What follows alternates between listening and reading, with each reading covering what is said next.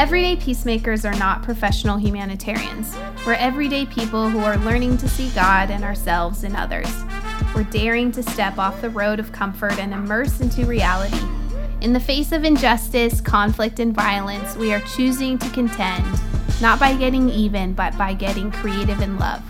Everyday peacemakers are everyday people who are embedded within a world divided by difference, and these are our stories.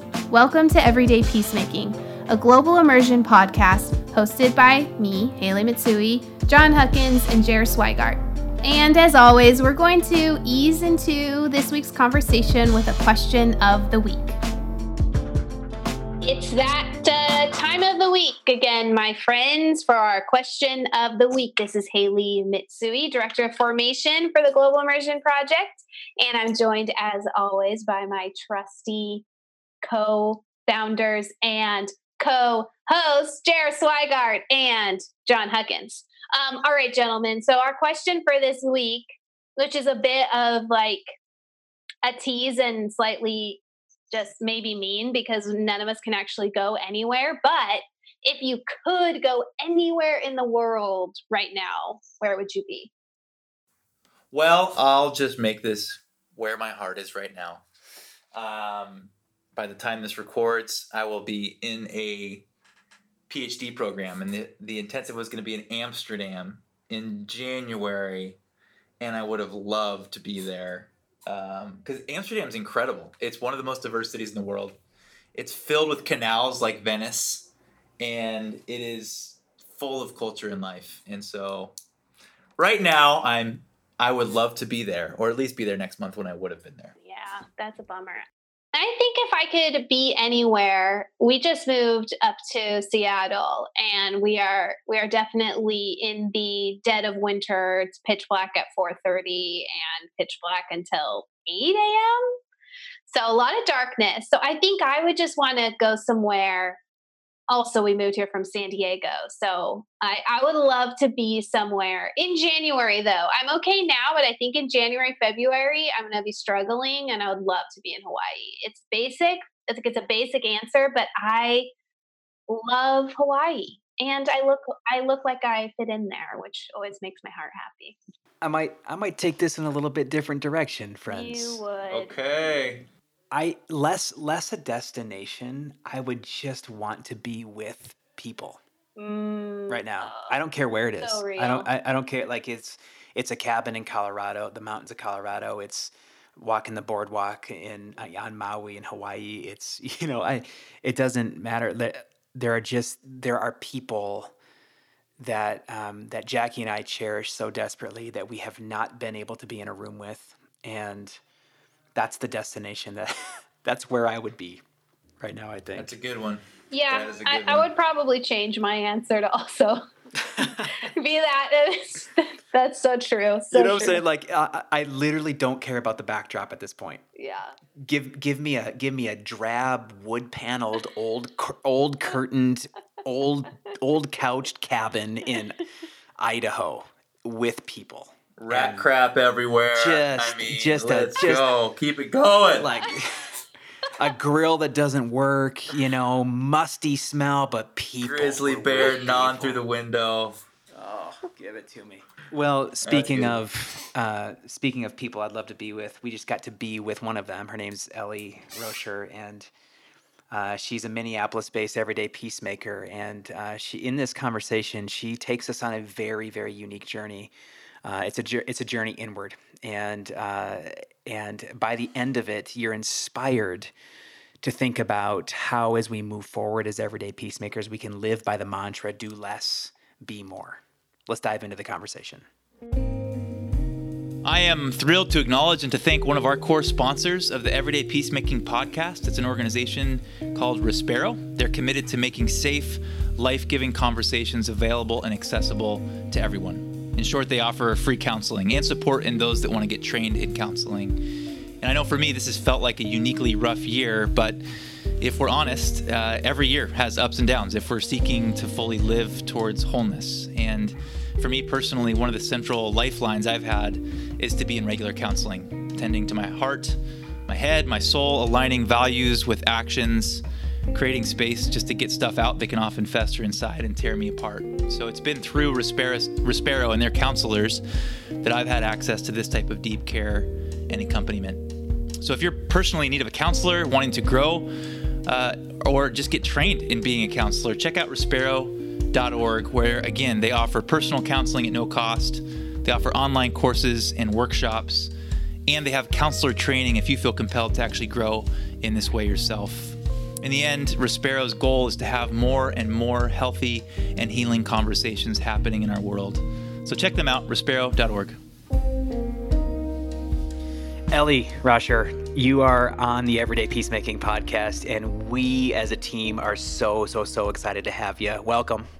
Thank you so much. I'm very excited to be here. Hey, g- give us, would you give us a little bit of an introduction into who you are, um, as well as your connection with global immersion and the everyday peacemaking movement? Absolutely. My name is Ellie Roscher. I live in the Minneapolis area. Um, I am a practical theologian and a writer. Here, I have two little boys that I'm raising, and um, I know the Global Immersion Project because I went on an immersion in high school and have been thinking about it ever since. And fast forward to my adult professional life when I was looking for an immersion experience for the youth that I was working with. And global immersion is second to none in what they do in ter- terms of putting people in situations where they get to meet peacemakers and they get to get uncomfortable and disorient and and then and then transform um, themselves and their communities as everyday peacemakers. So, the youth and the young adults that I work with at Bethlehem Lutheran Church um, did immersions with the Global Immersion Project, both to the borderlands of San Diego, Tijuana, and to Israel, Palestine. Um, and it has been so fun to continue to walk with those folks. As we, as we, um, have obviously embarked on this journey. And as we grow this movement younger, we look to you and the work that you've done alongside your team as second to none in the cultivating of young souls and young lives into the peacemaking movement. And so, uh, this this is a beautiful friendship, and it's so so mutual, um, and uh, and so fun to now talk um, in this regard. As you know, this this conversation is really about. Um, what it looks like for everyday peacemakers to be to be waging peace all the time wherever we live, work, and play. And um, obviously, here we are in 2021, and um, as as we're paying attention to all that's going on around us, we recognize that there are interrupted relationships that people have no idea how to bridge difference with one another. It's a politically charged time. It's a racially divided time.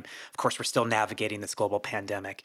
And so the, the, we're, we're wanting to have a conversation with you and just even listen in um, from your perspective and your stories as you're paying attention to the divides and the, the interruptions in your everyday life.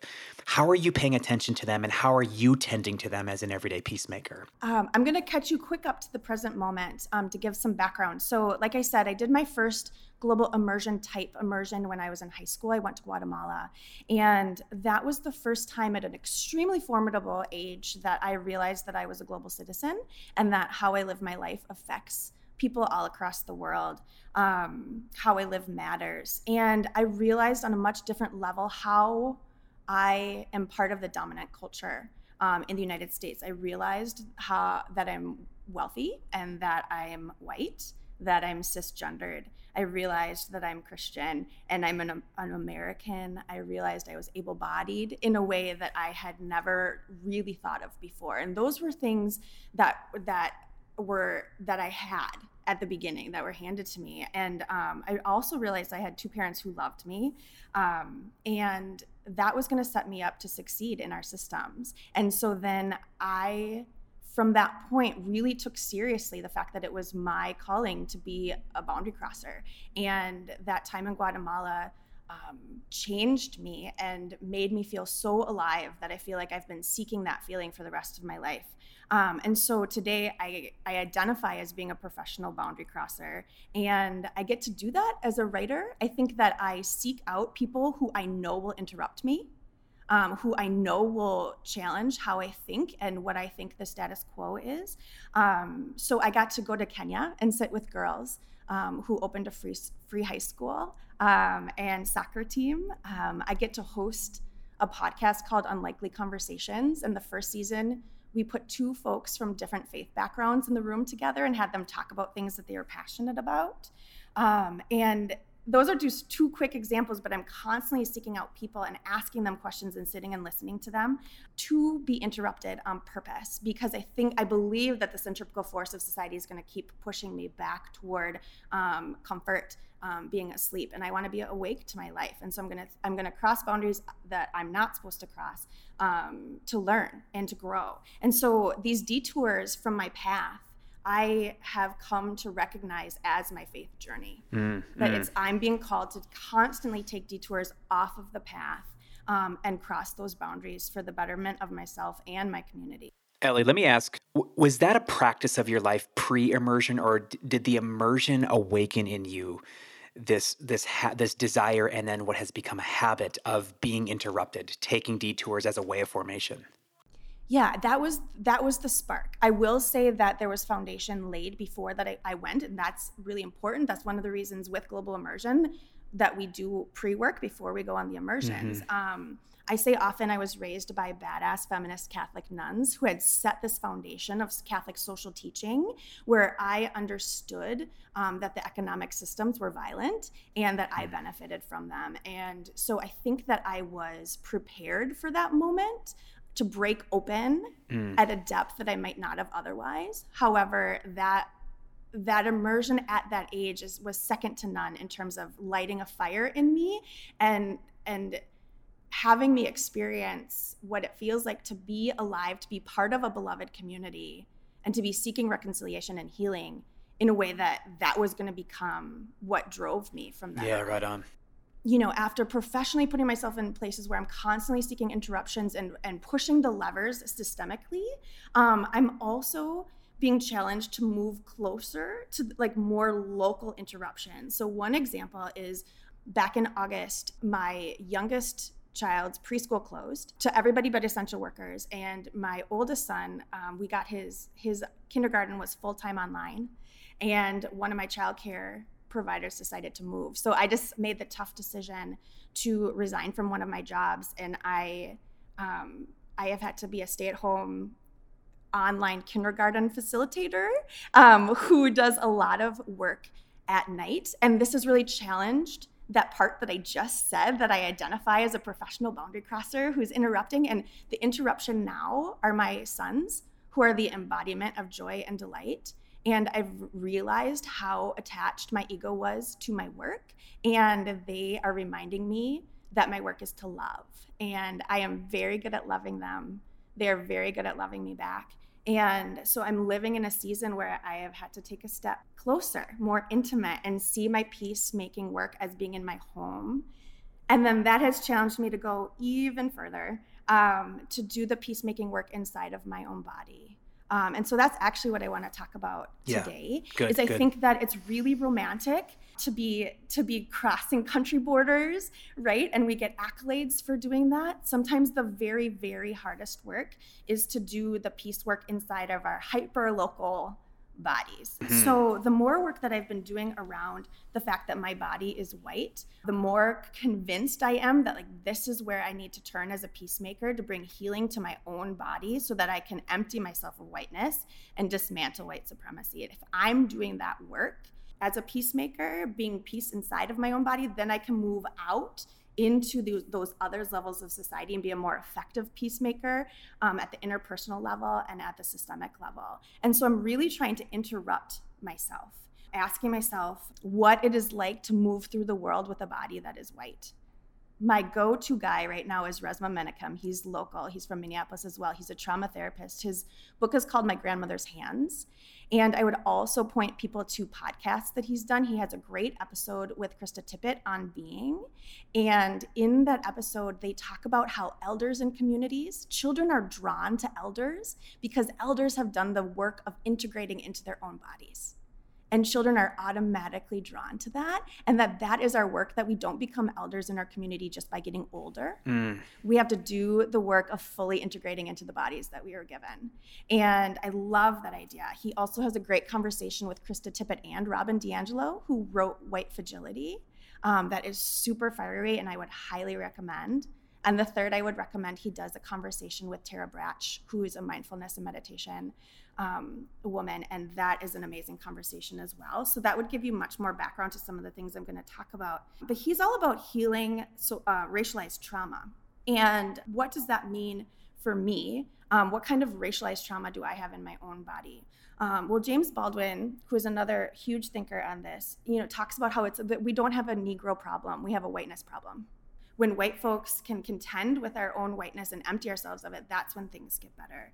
He also, James Baldwin also says, we won't let go of our hatred because then we'll have to deal with our pain underneath. So I've been exploring where my family came from, what my Irish ancestors were fleeing to get here, how that fleeing has been passed down into my body. What is the history of whiteness and why was that set up as an economic system for me to succeed? It whiteness was set for some people to succeed economically. It was to break up white European immigrants and, and black immigrants, right? So we don't bond together for class, we break apart.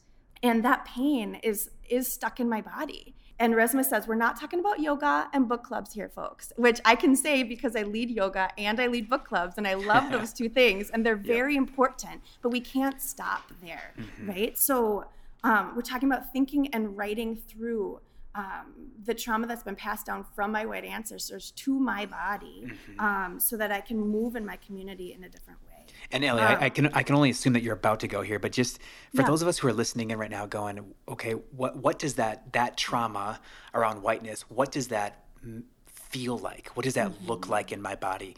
Can you help us understand that? So, if I were to walk into a space where I am the numerical minority by being a white-bodied person, um, th- something happens in my body, and part of how you can explain that is what has been passed down to my body through my aristocratic posture, right? Through the fact that my ancestors have had more generations to build up wealth. And so I need to sit with what comes up in my body and um, be critical of it. Resmaa talks about the myths that the it's a myth that the white body is fragile and bodies of color are dangerous so that we need police bodies to protect us. Those are all myths. And I think that's extremely exciting because my body's not fragile right? And I don't want to believe that myth. And so I have to build up my resiliency by noticing what happens to my body in racialized spaces and contending with that. So I'm doing some somatic body work and writing and journaling around race so that I can move into clean pain um, and do this really, really hard work. So a lot of times, white folks, including myself, will jump straight to the, the systemic level and we'll want to change our policies, which is very, very good, but we'll burn out sometimes because we haven't been coming from a place where there's healing in our own bodies and then the way forward emerges. And so I am a big fan of doing interruptions at the systemic personal and hyper personal level to find a pace that's sustaining for us in the work let's talk for a moment when like doing this work and surfacing this kind of trauma and pain in your body like the um, it's that's costly. It's wildly uncomfortable. There are moments you don't want to do the work. Um, there are moments you stop. There are moments where you experience breakthrough. Um, can can you walk through it, most specifically the moment when it gets too hard? What do you do then? Because uh, you are literally like you're contending for restoration in your body, right? When it gets too hard, what do you do? And when you do that thing and you experience a little bit of breakthrough, what's that like? So he Resmaa gives a bunch of tools for contending working through clean pain right? So everything from mindfulness and meditation humming rocking these things that are actually calming to your body. And i think what works for me is studying the history of whiteness why whiteness was created and how it has worked throughout history and knowing that my irish ancestors weren't considered white. And they had to give up their irishness to become white and so that looked like telling them, you drink too much, you have too much sex, you have too many babies, you're too loud. And they got rid of their culture to become white. And so what works for me is is is is re getting in touch with that joy and that ecstasy that that is asleep in me and so then uh, there are stakes for me to do this hard work. It is not just about making the world better, of course, but it's so that I can live an awake and joyful life that full circle I experienced in Guatemala with that community, right? So knowing um, knowing the stakes, knowing a specific history about my people and what they gave up for economic security, and that I now can choose another way. Um, and come back in touch with my culture and come back in touch with my joy and come back in touch with my humanity. Mm, I love it. And, and, and, you know, one of the things that is so rich about this conversation, Ellie, is oftentimes I think a conversation about peacemaking gets trapped in the systemic space. And I think that's, I think, I mean, we would all agree there's a lot of broken stuff around us in, in the systems that make up this world. Um, we also, I think, spend a lot of time talking about interpersonal peacemaking. What does this look between you and I and the interrupted relationships? There's not enough time and energy being spent on this internal peacemaking, uh, re- recognizing that that this the internal peacemaking begets the interpersonal which begets the systemic work you know and um, so thank you for guiding us in in that direction um, and bringing this and centering um, this this kind of work for us right now. The last thing I want to ask you because we also understand that everyday peacemakers um, are oftentimes bringing things to life in the world. Right? We're not just contending for restoration and life in these broken things, but but we're we're creating things into the world as well that that contribute to the restorative revolution that we're all a part of. There are two artifacts, um, one of which you mentioned um, in, in the Unlikely Conversations podcast. Talk a little bit about that and how do you see that as a tool of everyday peacemaking? And then you are right now in the process of launching 12 Tiny Things, which is your next book. Um, talk to us a little bit about the message of that and how you see that contributing to the restorative revolution. Yeah. Um, Unlikely Conversations is my dream come true. Every time I'm doing an interview, I pop out of my body and I say, I cannot believe I get to be part of this conversation and listen to this amazing human, right? So, in like I said, in the first season, it's on multi-religious faith, and our tagline was was around the spiritual practice of good conversation, right? Mm-hmm. That we're we we have so much work to do in learning how to have a civil conversation with folks. Yes. And so we thought if we could just model this and folks could listen in, that that might be really accessible, which is part of the magic that you're doing right here on this podcast. We try to set up conversations that unfortunately are unlikely. Mm-hmm and let people listen in until we can say, oh, this isn't that hard. Let me give it a shot. Yep. I think I learned so much from it.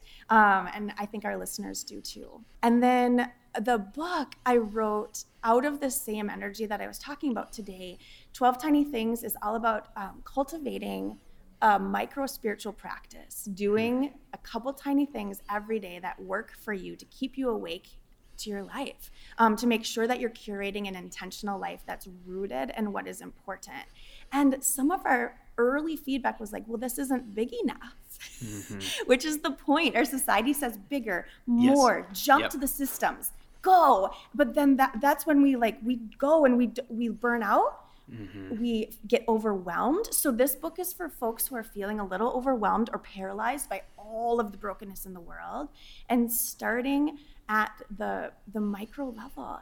And mm-hmm. I'll tell you, we wrote it before COVID, and oh my goodness, yeah. do I need it yeah. now? Yeah. I do all of my tiny things every day to get through my day. And we have to build up that resilience. And so I think it's a little countercultural to start small and it works. Yeah, yeah, yeah, absolutely. I mean, the the nutrients are found in the micro, the micro practices. I love that language so much. And friends who are listening in, two things. One, subscribe and um, and listen in on unlikely conversations. Uh, not only are the conversations themselves insightful, but the, you you learn about how you too can cultivate these kinds of conversations. And then 12 tiny, tiny things. I had the privilege of reading an advanced copy and endorsing this book, and um, it is so hyper relevant in this moment in time. Uh, so find it wherever you buy books. Ellie, you are a gift to me, to our team, to the restorative revolution that's afoot around the world. Uh, thank you for for the gift of your friendship.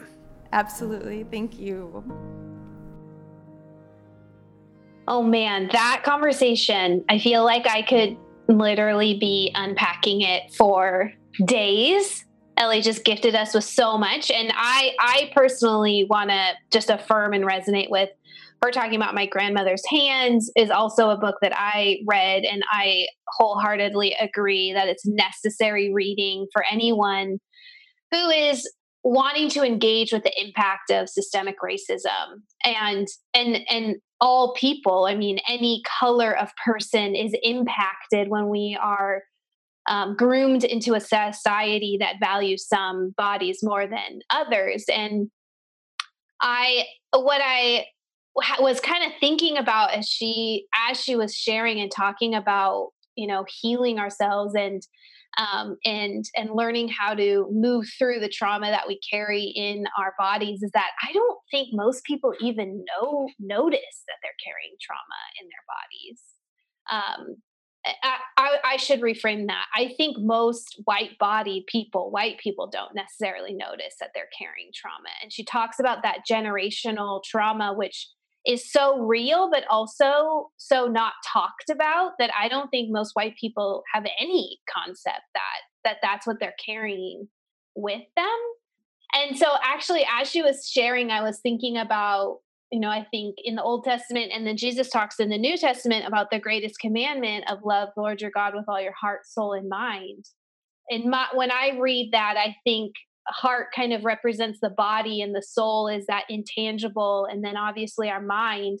But here in the united states we really teach people to think only with their minds and to love god only with their minds. If they have correct theology then they are a good christian. If they have you know a correct understanding of systemic oppression then they're good anti-racist. But really it's actually about embodying our faith embodying anti racism. And I think of them as actually very similar. I mean, uh, like anti racism is a part of our Christian journey. So, how do we actually learn, though, how to get into our bodies? How do we actually notice when we're only loving God with our heads or when we're only engaging conflict or problems with our head? I think that honestly, it starts with as something as small as noticing your breath.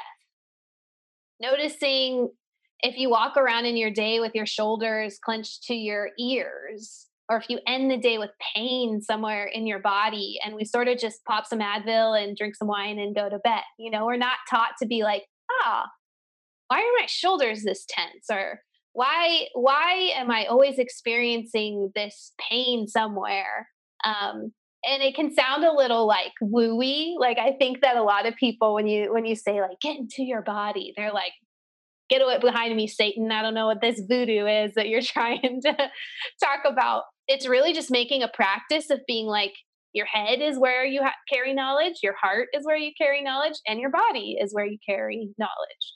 So, how can you tap a little bit into some of these parts of knowing that you don't that you haven't been conditioned to to think with like i know we've all mostly been conditioned to think with our heads so maybe it's just going for a walk and not listening to any kind of music and just noticing your feet touching the ground one after the other. And how does that feel to have the ground underneath you? How does that change the way that you interact with your neighborhood versus when you're just putzing along listening to your favorite podcasts and you don't even hear the car behind you you know? It's i think ellie's just encouraging us to get out of our heads and into our hearts and into our bodies and i am 100% behind that message. That's good and that totally resonates with um with some of the ways i was thinking about what she was saying sharing. I mean the journey from head to heart that you're talking about hales uh, feels like one of the one of the longest, most difficult journeys that we all have to take as human beings, especially those of us raised in Western context where that is amplified as the primary body of knowledge. And um, last year I walked the Camino de Santiago, and that I, I, have so many memories, especially in the first three days, of struggling to get out of my head. Like I, I couldn't get my to-do list to slow down. I couldn't get get it through my head that my my my journey was to simply be to be present. I had to have music in my headphones the whole time. And and as i even that walking practice you walked us through hales it was like with each step i was learning how to move from my head towards my heart into my body. And it was my um, portuguese friend who was walking the i met him about a week into the camino named gaspar. He said john you need to to walk with your heart not with your feet walk with your heart not with your feet what would it look like and that is that journey of don't don't just be paying attention to your destination be present to what is right in front of you. And Ellie, I think, really helped us, even in her illustration with her kiddos.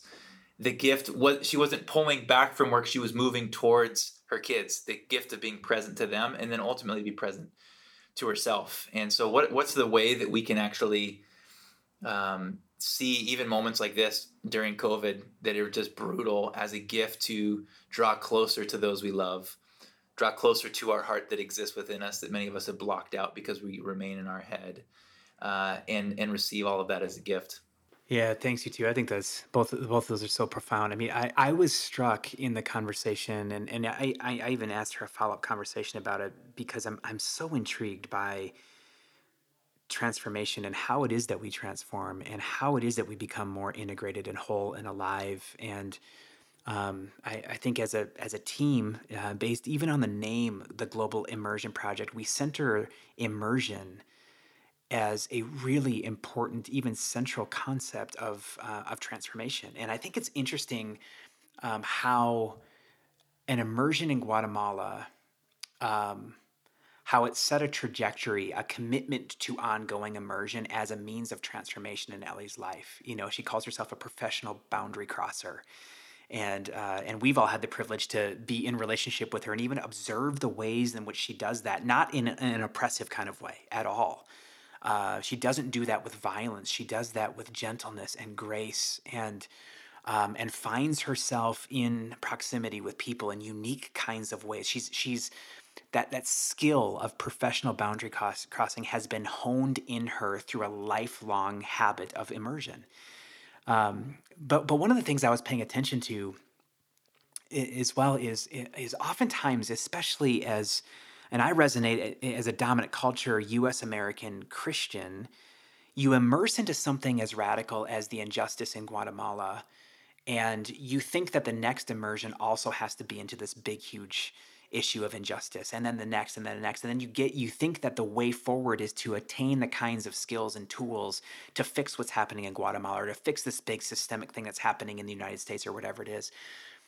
I think I think my observation, the longer I do this work of peacemaking, as I talk to sage peacemakers, their initial immersions uh, actually take them on the journey that we see Ellie on. They take the immersions go from these big systemic issues into these micro immersions into their own souls. But the sage peacemakers they don't just end there. That's not that's not a destination. They recognize that if they're going to actually be a part of joining god and others and remaking what's broken in our world that micro immersion is going to be the thing that is going to reshape their understanding of themselves of god of others of creation of the world of per- interpersonal relationships and how in collaboration with other integrated people we're going to start to actually remake the broken things that are around us. And um, and so this this trajectory of transformation through ongoing immersion, becoming professional boundary crossers, now boundary crossing into her own soul, um, and how that's that's actually mobilizing her into more health and more sustainability as an everyday pract- uh, peacemaker outside of her body, I think is is really of note. Yeah, if I could jump off on that too, I, I it's she mentioned at one point that uh, we all have um, experienced people around us who have actually gone on that journey you're talking about. Hales at, at the top, that journey that I'm talking about, head to heart. Jer, those that have integrated their life of immersion into reshaping how they see themselves and their soul. And, and she talked about this language of eldership and, and who are those people who have gone before us, who have actually gone on this transformative journey, come to terms with who they are, made their home in their heart, in their head, and in their bodies and we see that they are more generous, often more open minded, always willing to change, to adapt. And those are the people we're drawn to. Like her kids are drawn to those folks. We are drawn to those folks. And we have a gift now to, to imagine and name who those people are in our lives so we can go on this journey, uh, not on our own, but with some people that give us handrails for that. Right on. Ellie, thank you for teaching us that micro immersions lead to macro restoration. That's a, that's a gift to this movement. And so, friends, God's restoration is underway. Go and participate in it and know that you're not alone. For more information on the work of Global Immersion, visit globalimmerse.org. Music in this episode was by King's Kaleidoscope and the Eagle and Child. This podcast is produced by Global Immersion and Adventure Vision Productions. If you haven't already, please subscribe, rate us, and leave a comment on Apple Podcasts or wherever you find your excellent podcasts.